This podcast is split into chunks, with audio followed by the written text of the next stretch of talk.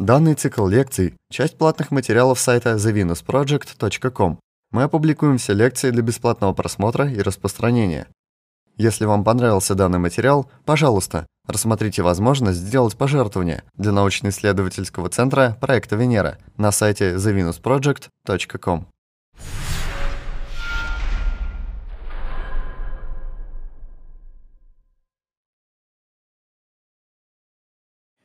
Говорят, а как же инстинктивное поведение? Спросите, например. Всегда уточняете. Ну, инстинкт избегать огня, например. Тут дело в боли. Рядом с огнем руки заболят, если ты их к нему протянешь. И тело болит, и лицо от жара. Вот ты отшатываешься. Это не инстинкт. Просто в коже есть сенсоры, которые улавливают жар.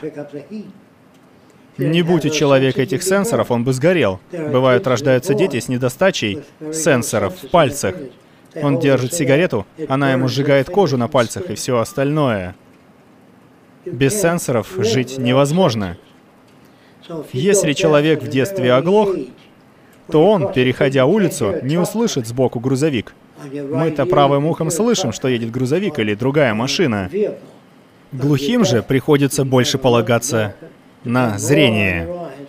Если у животного большие глаза, это значит, что затылочная доля мозга, вот тут, играет важную роль в восприятии этого животного. Если у животного большой нос, и оно постоянно нюхает, то доминантна обонятельная сеть мозга.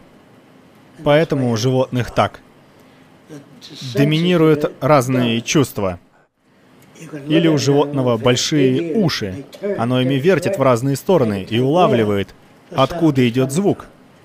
Если у него хорошее обоняние, оно помнит, чем запах тигра отличается от собрата жирафа. Поэтому, учуяв тигра, оно вскакивает и убегает. А у некоторых животных уши вертятся по сторонам во время еды и улавливают звуки. Если где-то шорох, оно тут же поднимает голову и оглядывается.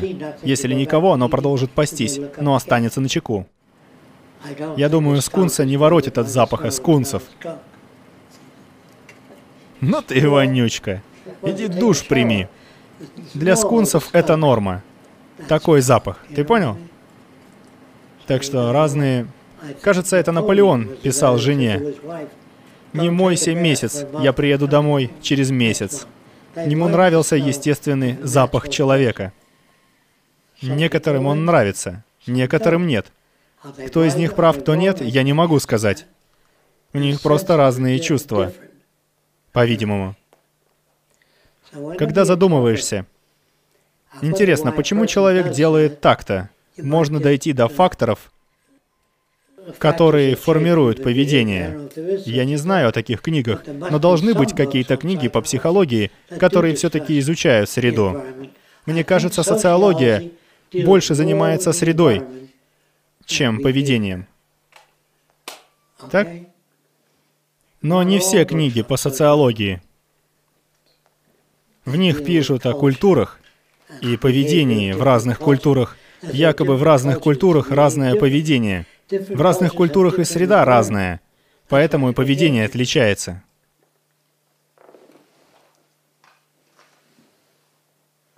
Сложно жить в обществе, в котором у одних людей есть преимущество над другими.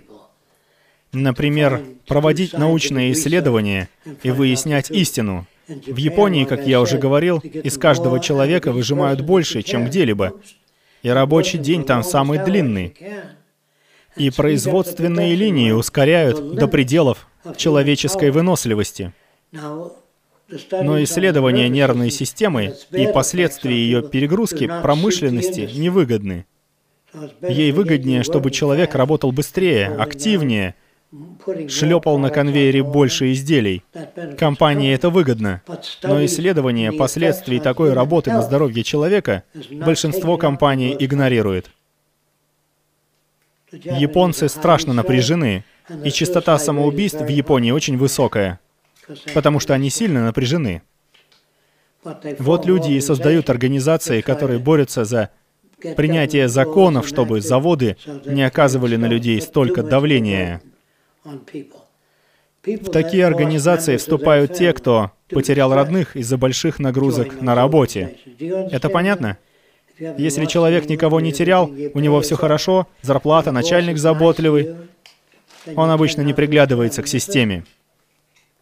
Поэтому я и говорю, что социальные перемены невозможны без утраты людьми жилья, работы и привилегированных позиций.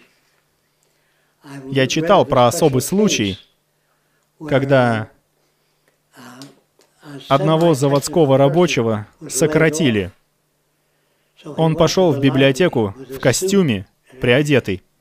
По словам библиотекаря, в течение следующих месяцев все больше людей из того завода приходили в библиотеку в костюмах, потом в футболках, а потом и джинсах. Ты понял смысл? Сперва они такие, «А ты чего тут забыл?» На меня тоже сократили. Поначалу они приходили в галстуках, чтобы библиотекарь думал, что человек взял отгул поискать информацию в библиотеке. Им было стыдно быть безработными. Они старались не шататься по улицам и не сидеть дома, чтобы соседи не думали, вот террас, он не работает. Понял, о чем я? Все эти факторы взаимодействуют с поведением. Ценности, убеждения, сомнения. Так что нет никакой свободы выбора. За человека все решает среда. Если он рос в экспериментальной среде, без статичных ценностей, он станет универсалом. Говорят, ну ты что, не видишь, что ли? Нет, не видит.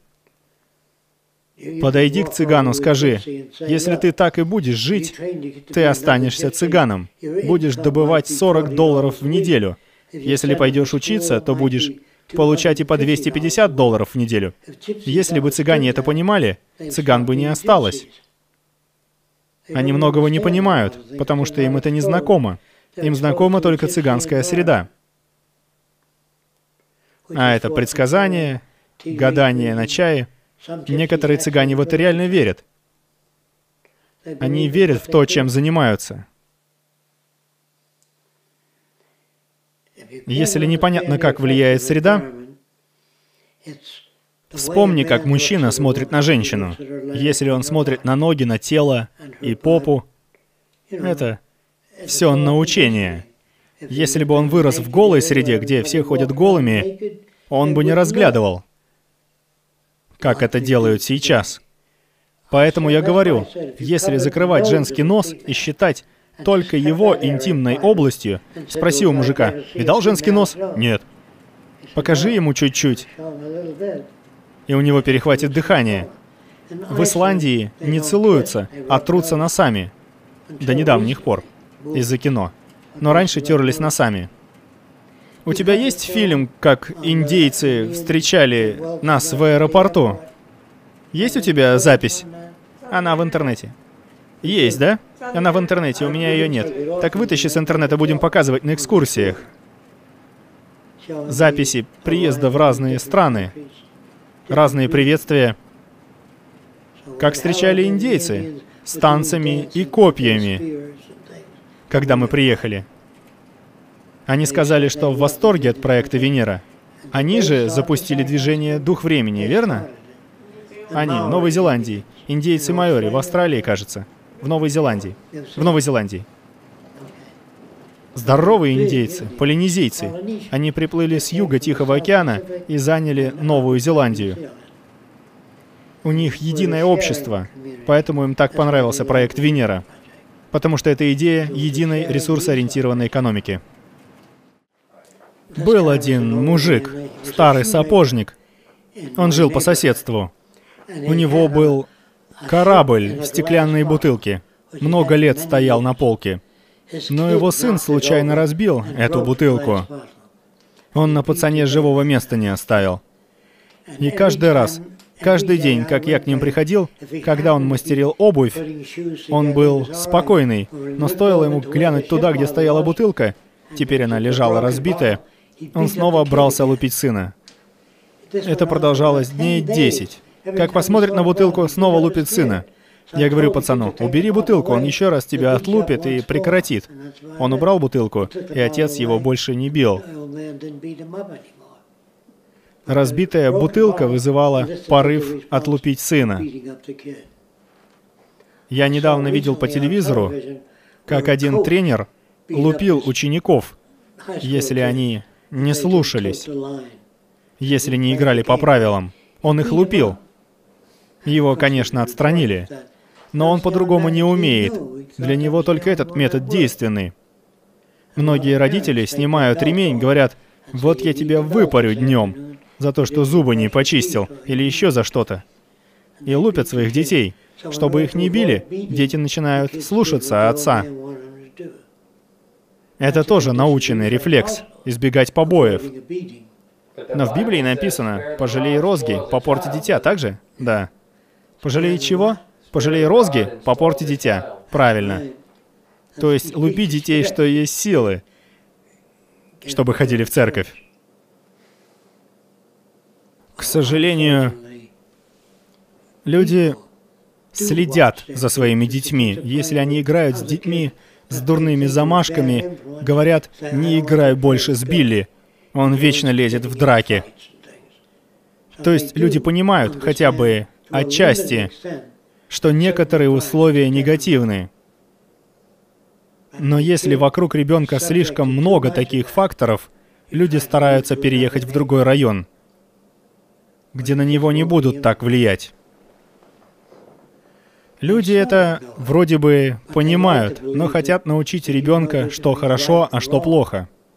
Можно запомнить, что родители говорили про хорошо и плохо, и не связываться с бандами. Но тогда банда может тебя отлупить и пообзывать слабаком. Если ты во всем слушаешь маму, мама сказала нельзя. Они издеваются над детьми, которые подчиняются моральным системам. Ты понял? Или хорошие мальчики так не делают, хорошие девочки так не делают, хорошие мальчики делают так-то. Это как гипноз снова и снова. Ребенок не слушается и испытывает вину. Вина — это система самоконтроля. Благодаря ей родителям не нужно следить за каждым шагом ребенка. Если тебя строго воспитывали, и ты не воруешь, или если тебя воспитывали не воровать, по любой причине, но ты что-то украл, Иногда хочется вернуть украденное. Я знаю случаи, когда человек украл, а потом через год вернул деньги в благотворительную организацию, чтобы избавиться от чувства вины. Это понятно? Он возмещал ущерб. Или, например, я дурно повлиял на человека, поэтому я должен влиять на людей положительно, в качестве компенсации. Это все поведенческая инженерия. Люди не любят словосочетание «наука поведения», поведенческая инженерия, ведь они отнимают свободу воли, данную Богом способность принимать собственные решения. Людям приятно думать, что они сами принимают решения. Я могу пойти в колледж, учиться и стать врачом, или я могу стать бомжом. Это мой выбор. Это... Это все свобода воли. Она ни на чем не основана. Зато есть много фактов в пользу того, что если взять образованную семью, забрать у них младенца и отдать на воспитание индейцам-семинолам, он вырастет семинолом. И неважно, какие были у него умные родители.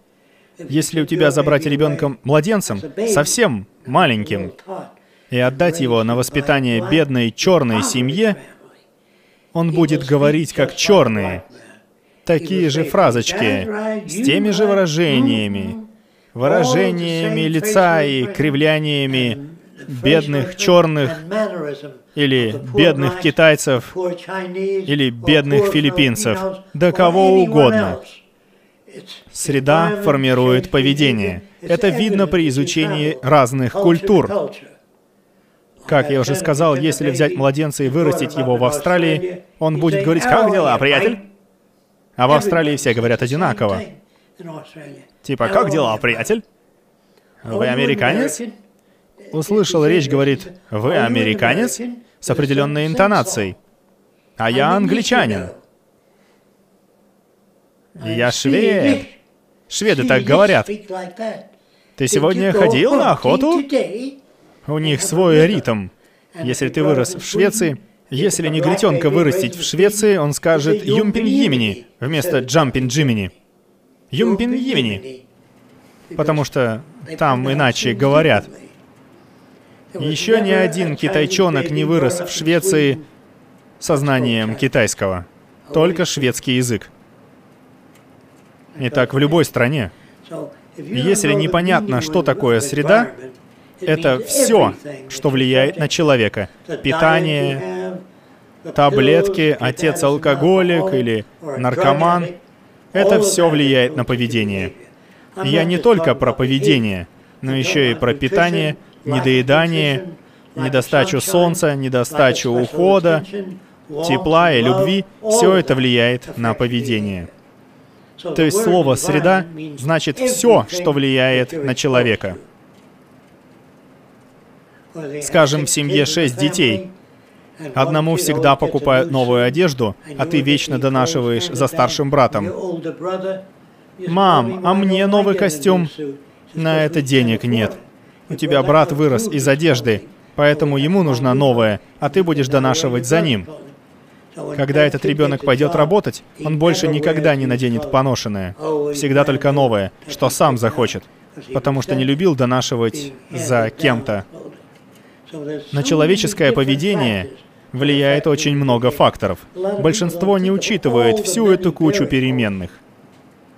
Ну и я вам все не перечислю. Вспоминайте бывших знакомых и факторы, которые на них влияли. С этим нужно разбираться, взвешивать, размышлять, рассматривать, искать нестыковки и совпадения, и обсуждать это с другими людьми. Например, как думаешь, поведение в основном формирует среда? Он говорит, нет. Ты американец? Да. А по-французски говоришь? Нет. Почему? Я его никогда не изучал. А если бы ты вырос во Франции, ты бы знал английский? Говорит, нет. Он со временем поймет, если приводить примеры. Забудь рассуждение и логику. Для меня рассуждение и логика — это примеры. Но примеры тоже по-разному можно толковать. Это я только про вербальное поведение. Если сказать, среда формирует поведение, а я рос среди католиков, но вырос атеистом, значит, на тебя что-то повлияло. Может быть, у тебя в детстве умерла мама, а папу убили, и ты не видел милосердия Бога. Мало ли что, или младший брат погиб на войне. Это Фори Акерман — он был писателем-фантастом. У него был брат-близнец, который погиб в одной из прошедших войн. Ему с детства говорили про милосердие Бога. Вот он и стал атеистом. Но я не люблю, когда человек становится атеистом после смерти близкого человека. Лучше бы он стал атеистом, когда прочитал про эволюцию и нашел ее более убедительной, чем то, что кто-то взял и слепил людей. Ну, из глины, и послал их во свояси. Нечто большее, чем просто страшное событие в жизни. Я их называю неквалифицированными атеистами. Когда человек атеист, потому что находит религиозные истории бестолковыми. Или когда понятие ревнивого Бога. В еврейской Библии написано, что Бог ревнивый и гневается на тех, кто поклоняется другим богам. Он даже на умного человека не тянет, Бог этот. Если гневается на тех, кто поклоняется. На свете один Бог, это я. Ну, знаете, такой эгоизм, как у примитивного разума. Если у него такие мысли, а когда говорят, ну, я на всякий случай хожу в церковь, а то кто знает. Мама моя говорила, просто ходи в церковь, а то кто знает. Если Бог есть, то ты хотя бы застрахован. Я говорю, ты только что оскорбила Бога. Раз Бог все знает, Он знает и то, что я в церкви просто на всякий случай. И в рай меня не возьмут. Она говорит, ну да. Она не понимала. Я говорю, ты оскорбила Бога, будто Он тупой и не поймет, зачем я хожу. Бог же все знает. Она говорит, правильно. И Он будет знать, что я не верю.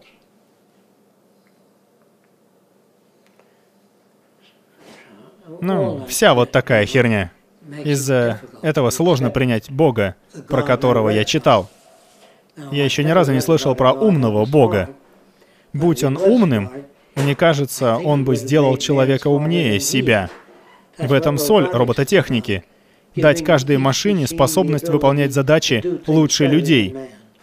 В конечном итоге машины будут лучше людей во всем, кроме чувств. И это самое важное. Дай мы машинам чувства, но мы этого не можем. Мы не знаем, как сделать машину с чувствами. Мы умеем создать машину, которая симулирует чувства, которая качает головой в ответ на горе. Но это все механические команды. Она не чувствует. Это понятно?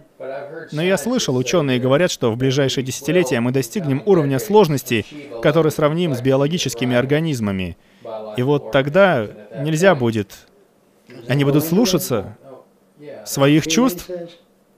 А в чем механический эквивалент? Их проектируют на основе нейронов мозга, определенные нейронные способные. А нет, у тебя есть нутро, ты чувствуешь голод. Запах еды побуждает тебя пробовать ее. Пахня она плохо, ты бы не взял ее в рот. А если бы взял, то выплюнул бы. Короче, пока что люди не скопировали биологические рецепторы. Можно собрать робота, который будет сам себя смазывать, если ему нужна смазка. Или магнитные смычки. Но он не будет испытывать голод или усталость. Не станем же мы ставить в машину сенсор, что она будет думать, я что-то перетрудилась. Не будем же? Это бесполезно. То есть робототехники всегда будут видеть бессмысленным наделить машину чувствами, даже если это возможно. Можно научить машину симулировать грусть или счастье, смеяться, рассказывать шутки. Она будет смеяться над шутками, если ее можно научить понимать слова. Но это не будет настоящий смех. Просто схема замыкается, и машина издает определенный звук, похожий на смех. В Мексике есть группы людей, которые смеются. Они специализируются на смехе. Слышал про такое? Они собираются вместе, толпой, и все смеются. Это якобы приносит людям радость. Ты не знал про эту культуру смеха? Так они над чем-то смешным смеются или просто притворяются? Я не знаю, над чем они смеются. Тоже и с роботом. Робот, засмеявшись, не спросит, а что тут смешного? Робот не скажет, я не могу ходить ночью, потому что кругом темно. Его можно заставить это сказать, если оставить его в темноте. Но его это не огорчит. Он скажет, я не вижу, и поэтому я не буду ходить по темноте, потому что не смогу обойти много препятствий. Но он будет стоять не потому, что боится повредиться или чувствует боль.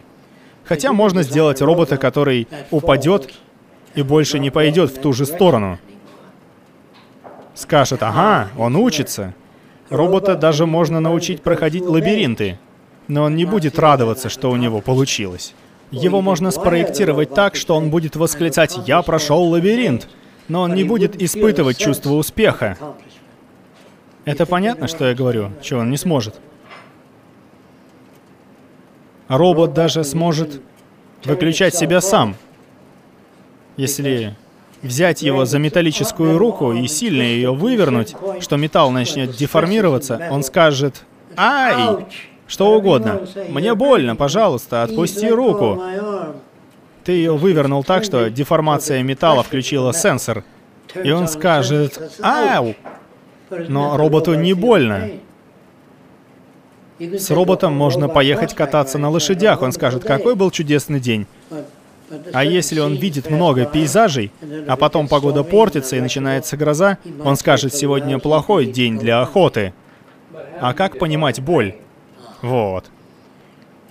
Боль воздействует на человека так, что явление, которое ее вызвало, человек от него отстранится.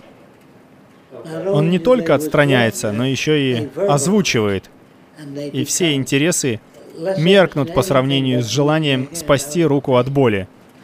Нужно проверить много таких факторов. Некоторые определяют боль иначе. Ее определяют как особый опиат в мозгу. что это реакция одного из нейрохимикатов в мозгу. Ее рассматривают нейрофизиологически, но некоторые вещи симулируют боль. Например, можно взять часть животного, поднести ее к огню, и она попытается отстраниться, даже без мозга. То есть похоже, что в самих клетках есть какое-то сенсорное восприятие. Но в мозгу организмов есть... Да, это организованная система.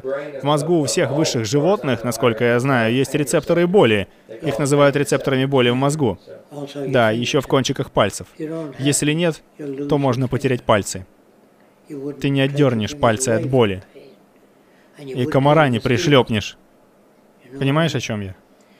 Робота можно запрограммировать, содержать себя в чистоте и отмахиваться от комаров и жуков. Но он это будет делать не из-за зуда. Жук на него сядет, сенсор сработает, и он его отмахнет.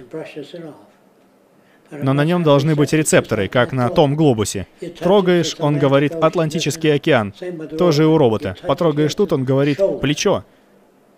Лобная доля, затылочная доля, височная доля. Робот все это сможет. Спроси его, как самочувствие. Прекрасно. Чем больше я узнаю, тем лучше себя чувствую. Он будет говорить любые слова, но ничто не будет чувствовать. Ты сказал, что у людей есть инстинкт выживания. А по-моему, его нет. Нет, нету. Иначе бы не было нынешней ситуации в мире. Не было бы самоубийц. Будь инстинкт. Не было бы загрязнения, не было бы голода, не было бы системы свободного бизнеса. Ну, тут нужно спрашивать, в каком смысле выживание? Да, но это же методы абсолютного уничтожения. Если человек не понимает определения, что с ним говорить? Что у людей рефлекторные... Да, чувства в теле. Но если человек ограничен, ему кажется, что система свободного бизнеса — это лучший путь к выживанию. Так что для темных людей эта система и есть выживание. У некоторых животных есть способность ценить. Если ослу дать апельсин, он вылежит тебе руку. Собака вылежит руку, если ее приятно почесать. Собака чувствует удовольствие и хочет сказать «спасибо», но она не может сказать «спасибо», поэтому лежит руку. Но она чувствует, собака чувствует неприязнь, она чувствует боль, она чувствует связь. Но выразить чувство может только тем, что отшатнется, если ее хлестать, или подойдет ближе, если ее ласкать.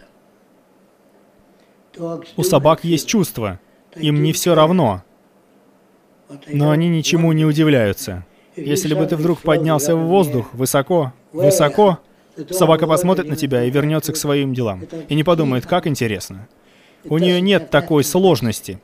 Будь она посложней, были бы уровни цивилизации. Понимаешь? Но цивилизации без полного набора способностей, как у нас, уступили бы нам. Мы истребляли бы все переходные племена. Я не знаю, поняли вы это или нет. Группы людей, которые просто размножались и добывали пищу, и уступали нам по сложности нейросетей, уступали нам в бою, потому что мы умели подкрасться. Они до этого еще не дошли. Чем сложнее мозг, тем лучше можно создать инструменты. Тем больше можно продумать идей о возможных действиях врага. Например, подумают, они обычно нападают ночью. В это время все спят. Первое племя, которое сообразило это, которое нападало на другие племена ночью, победило. Но если кто спасся, те уже знали, что нападать нужно ночью. Те, кто спасся. Те, кого убили, они ничего не поняли. Однако ночи мало. Еще нужны навыки, как стрелять из лука. Его мало взять в руки, нужно уметь попасть в цель и бросать копье. У их детей были полезные игры, полезные для данного племени. Они учились бросать копье, затем они учились, когда поднаторели в науке. Может, знаете об этом. Копье приделываешь к палке, и так его можно ускорить. Если приделал его к концу, сложил и запустил. бросок будет сильнее. Это было начало техники. Физически усиливающие устройства. Например, если оттянуть струну у арфы, она вернется. Это похоже на лук со стрелой. А затем придумали рогатку. Две палочки, резинка, оттягиваешь, пускаешь. Натяжение резинки пускает снаряд за человека. Это лучше, чем бросать. То есть арфа подсказала идею, что натянутая струна вернется в исходную форму. Если подергать одну струну, имея достаточно широкую систему ассоциаций, идею можно улучшить. Если она узкая, то для тебя арфа — это просто арфа. Я вроде рассказывал, что для обычных детей молоток — это молоток. А для меня это и оружие, и огниво, если мне нужна искра. Я могу его заточить, сделать режущий инструмент. То есть молоток — это все что угодно. Если поднять машину домкратом и приделать ленту, по ней можно катить сырье. Например, перерабатывать сахарный тростник. Скажем, если в Гаване после прихода Кастро не осталось оборудования, можно поднять автомобили и перерабатывать сырье и всякое другое. Вот генератор Ван де Графа придумали. Знаете, что это такое? Это лента. Кожаная лента. Раньше использовали кожаные ленты, которая двигала механизмы. Притом она двигала не один механизм, она их двигала целую кучу. Перекатываясь через валик, Лента иногда выстреливала искру. Так и придумали генератор Ван де Графа. Искру может вырабатывать любая лента в сухую погоду, которая вращается. Но если приставить к ленте металлический конус, все электроны, которые производит лента, будут перепрыгивать на сборочные точки. Чем больше таких точек, тем больше получается электричество. А сверху ставят сферу. И все электроны перебегают на сферу. Когда их собирается больше, чем сфера может удержать, с нее выстреливает молния. Так и возник генератор Ван де Графа. В промышленности машины били людей током, но генератор Ван де Графа никак не изобретали. Просто Ван де ударила током, и он собрал генератор с лентой на валиках. Понятие изобретения очень глупое. Люди не способны изобретать. Какое-то событие всегда наталкивает на идею. А человек должен быть просто готов к этой идее. Многие видели массу чудных вещей, но у них не было нужды их применять. Понимаешь, о чем я? Один человек сильно порезал руку, а потом собирал определенные листики, и один листик коснулся пореза и притупил боль, и он стал знахарем или целителем. Говорит, потри кожу этим листом. Откуда он это знает? От деда. А тот откуда? От мужика, который приложил к ране листик. Понятно? Не было первой мысли, «Хм, надо как-то снять боль». Это было позже, после снятия боли. Но мозг не способен подумать, интересно, в будущем придумают электричество, а? Пока человек не увидел хотя бы молнию. Мозги так не умеют. Мозг использует полученные данные от глаз, ушей, языка, рук, от зрения, от сенсорных устройств. То, что ему дали. Бенджамин Франклин задумался, что такое электричество, когда увидел молнию. У него, наверное, был змей на нитке. Она промокла, и молния прошла через ключ. Но если бы он запускал змея на металлическом пруте, то его бы убило током. Просто значит, очень много народу погибло от любопытства. Люди в арабском мире научены говорить, как прекрасен Бог. Всегда, изо дня в день, Бог прекрасен, Бог мудр, Бог милостив. Они это постоянно говорят. А некоторые говорят, лестью ничего не добьешься. Слышал такое? А эти думают, что их Бог не может без лести. Я глубоко ценю то, что ты мне дал жизнь. Спасибо тебе за неспосланную еду. А крестьянин, который ее вырастил, сломал спину и кроликов от нее гонял. Все боги такие же тупые, как и люди, которые им поклоняются. Он не может быть мудрее уровня среднего человека, иначе тот не будет верить. Вы это понимаете? Человек не может придумать Бога, у которого система ценностей абсолютная, вневременная и неограниченная средой. Это невозможно. Вот Бога и изображали живущим на облаках, потому что выше ничего не знали. Но когда поднимаешься в горы, чем выше, тем больше галлюцинаций. Слышали о таком?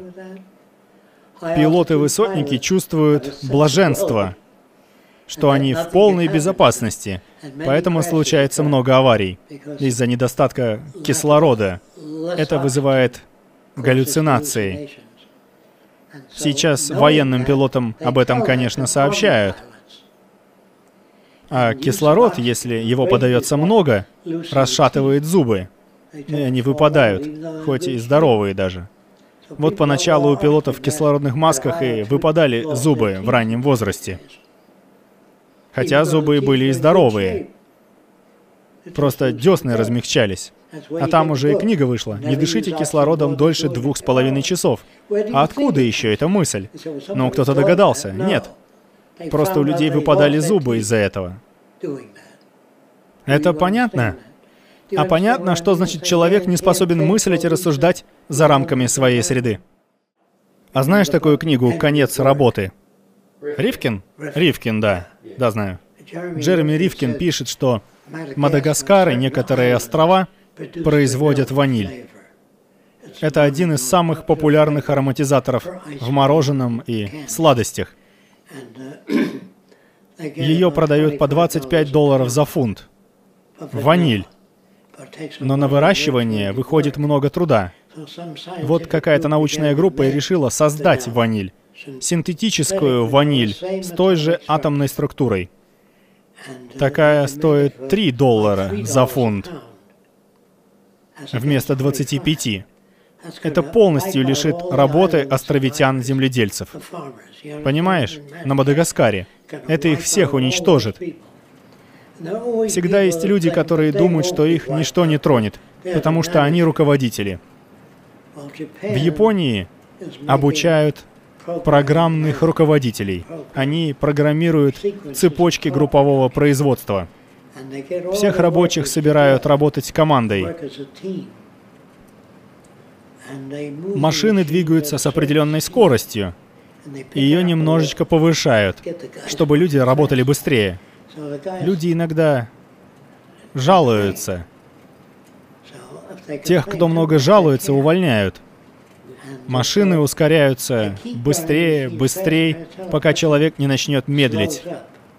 У того, кто медлит, над рабочим местом загорается лампочка, чтобы соседи его торопили. Шевелись давай. В Японии очень много стресса, эмоционального стресса, потому что людей постоянно загоняют, их полностью выжимают.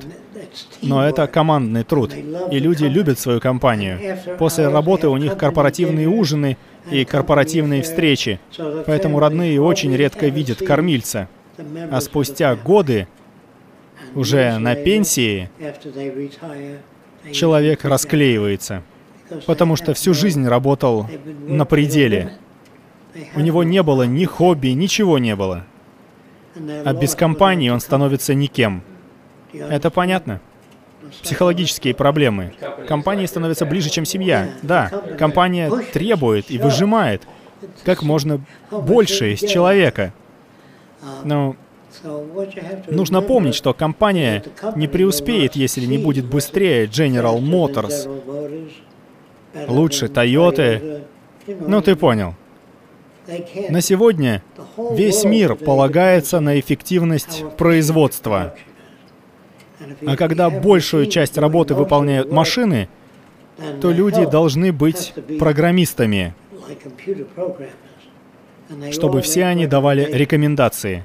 Всем рабочим должны рассказывать обо всех аспектах производства – чтобы они были универсалами, например, в производстве автомобилей, а не в мышлении. А компании люди верны, как матери. Без матери они безработные. В Японии сейчас возникают новые организации, которые с этим борются. Но это не приносит Японии денег. Так что вряд ли их ждет успех. Нельзя убрать вещи, не заменив их чем-то новым. И социальной помощи в Японии вроде бы нет. Есть отчасти. Для тех, кого сократили и кто ведет себя прилежно. Частично есть. Но в Японии нет того уровня социальной помощи, как в США. Пока что. Когда там человека увольняют, у него нет будущего, ему некуда пойти учиться, разве что изучить программирование. А программистов у них и так тьма в Японии. Понимаешь? Программист работает с цепочками. Раньше этим занимались бригадиры. Говорили, ставим колеса, потом покраска. Тоже делают и компьютеризированные программы. Раньше старший сидел в главном офисе. Сейчас он сидит прямо в мастерской, рядом с рабочими. Он одевается, как рабочие, носит ту же одежду. Это чтобы люди чувствовали себя единым целым. Американские инженеры ездили в Японию, чтобы изучить их систему. Сейчас ее внедрили и в Америке. Это методика «время и движение». Из людей выжимают больше движения за меньшее время. Например, когда ты что-то собираешь на прямом верстаке, его можно развернуть, и тогда детали будут ближе, и собирать их будет быстрее, но платят человеку столько же. Понимаешь? Сторонники времени и движения — это также инженеры, которым нужен максимум движения за минимум времени от рабочих. Их задача — добиться этого. У них нет цели сделать людям удобно. Нужно, чтобы психологи изучали уровни стресса и рабочим в нужный момент давали отдых. Но компании это невыгодно, понимаешь? Поэтому никто не проводит исследований психологической усталости. Но в будущем они будут, ведь иначе будет больше госпитализаций. Если нет исследований усталости, компания не оплачивает больничный, его оплачивает рабочий. Это его проблема. В случае болезни или нервного срыва он пойдет к психологу или в больницу. Компании этого не изучают, потому что в этом нет выгоды знать уровни усталости. Мне кажется, что это выгодно, но они этого не понимают. Их интересуют только графики, уровень производства. Если он идет вверх, то неважно, какая там линия производства дает этот рост. Этот рост называют экспоненциальный. Пытаются везде такое внедрить. Плюс японские компании не делятся идеями друг с другом. Но гостям на заводах всегда рады. А гости пишут себе заметки и потом копируют методы. В супермаркетах, не знаю, видели вы или нет, все кассы не открыты постоянно, а только несколько штук, чтобы каждой кассирше было больше работы. Ну а сейчас есть машины, которые измеряют телефонные разговоры служащих на рабочем месте. Если разговор длится дольше какой-то отметки, это учитывают и пропечатывают чтобы исполнительные руководители супермаркетов знали, сколько человек провел на телефоне, даже если с родными. А если человек берет больше четырех отгулов в год, его обычно увольняют. По-моему, капитализм неэффективен. Он вредит самому себе. Ведь если часто увольнять людей, то со временем у них не будет денег платить налоги и покупать товары. Вы понимаете? Если нет, то прерывайте. Я думаю, капитализм был в самый раз сто лет назад. Других систем не было. Но сейчас он социально агрессивен. У большинства обычных людей повышенный уровень стресса, потому что компании хотят, чтобы человек брал работу на дом, чтобы он и там думал о ней. Вы давно живете. Как по-вашему, уровень стресса Если вспомнить, это не касается руководителей. Но вот когда вы были ребенком, вспомните, у людей тогда было столько же стресса, сколько его сегодня, или меньше? Со временем что-то изменилось? Было меньше, потому что людей реже сокращали. Сейчас работаешь на компанию, тебя сокращают, ты ищешь ту же работу, а ее нет. Автоматизация идет очень быстро. И масштабы автоматизации все растут. Она идет немедленным нарастанием. Вот построили автоматизированный завод. Его не нужно отапливать зимой, потому что машинам оно и не нужно. Понимаешь? Когда работают люди, им нужно отопление, солнечный свет, электрические лампы, а машинам все это не нужно. Плюс людей нужно немного подстраховывать. Нужна медсестра и уголок первой помощи. Машинам это не нужно. С машинами это называется темное производство. На заводе не нужен свет. Все и так автоматизировано. Поэтому человеческие системы бастуют. Люди курят, ходят в туалет, отлынивают. Это нормально для людей. Но машины не отлынивают. Они постоянно работают на полную и ничего не требуют.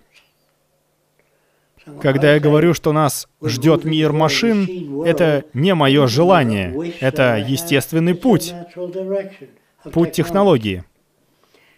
А задача инженера — оптимизировать системы, повышать эффективность. Инженеру не вдомек, что он лишает людей работы. Он скажет, иди тоже стань инженером, пока его не сократят. Будет... В супермаркете работает наблюдатель. Он следит за кассиром. Я уже говорил, он следит, сколько... Если звонят, спрашивают, а есть сегодня скидка на фасоль? Если кассир слишком долго говорит по телефону, его уволят.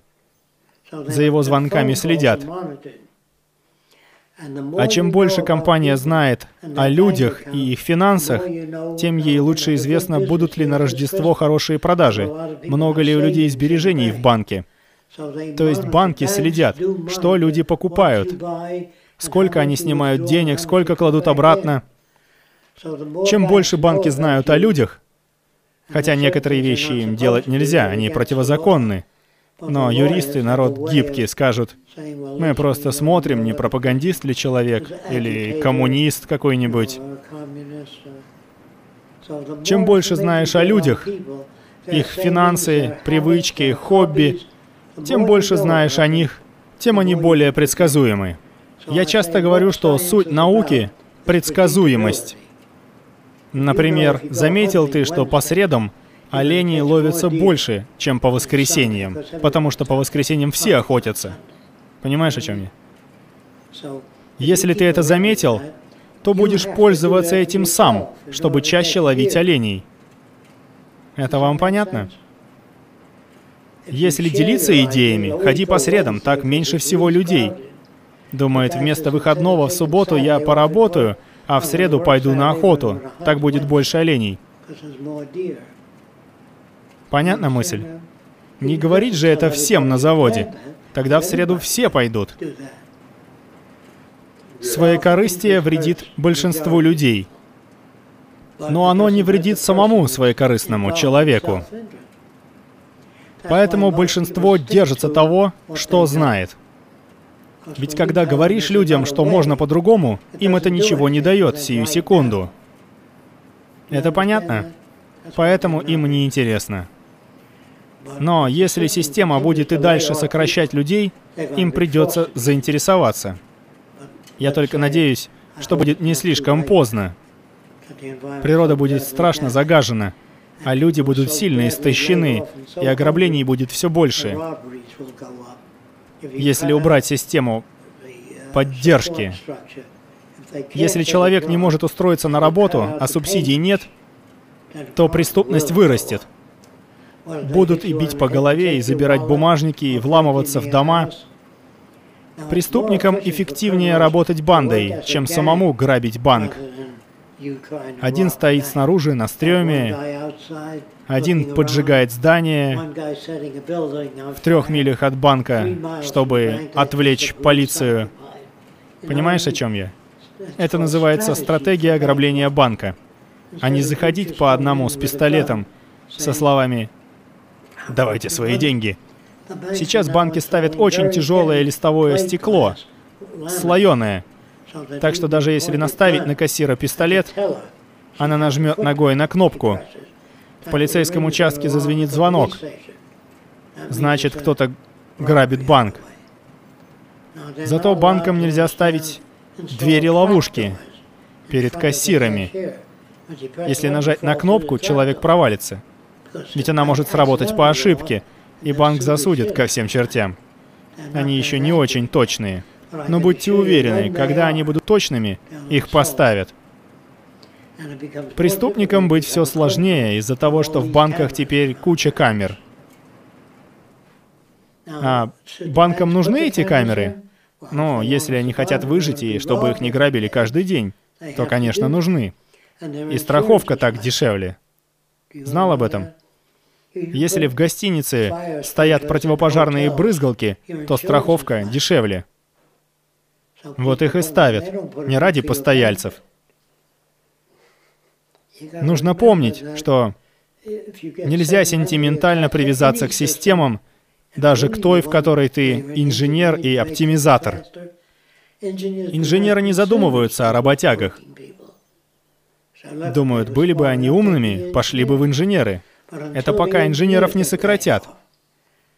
Поэтому Веблин написал книгу «Инженеры и ценовая система». Он объясняет, что будет с инженерами, и пишет, что это благодаря вам мир вертится, что вы должны быть во главе общества. Но ни один инженер так не думает. Разве что в первые годы технократии. Тогда присоединилось много инженеров. Потому что знали, почитав Веблина, что со временем их заменят.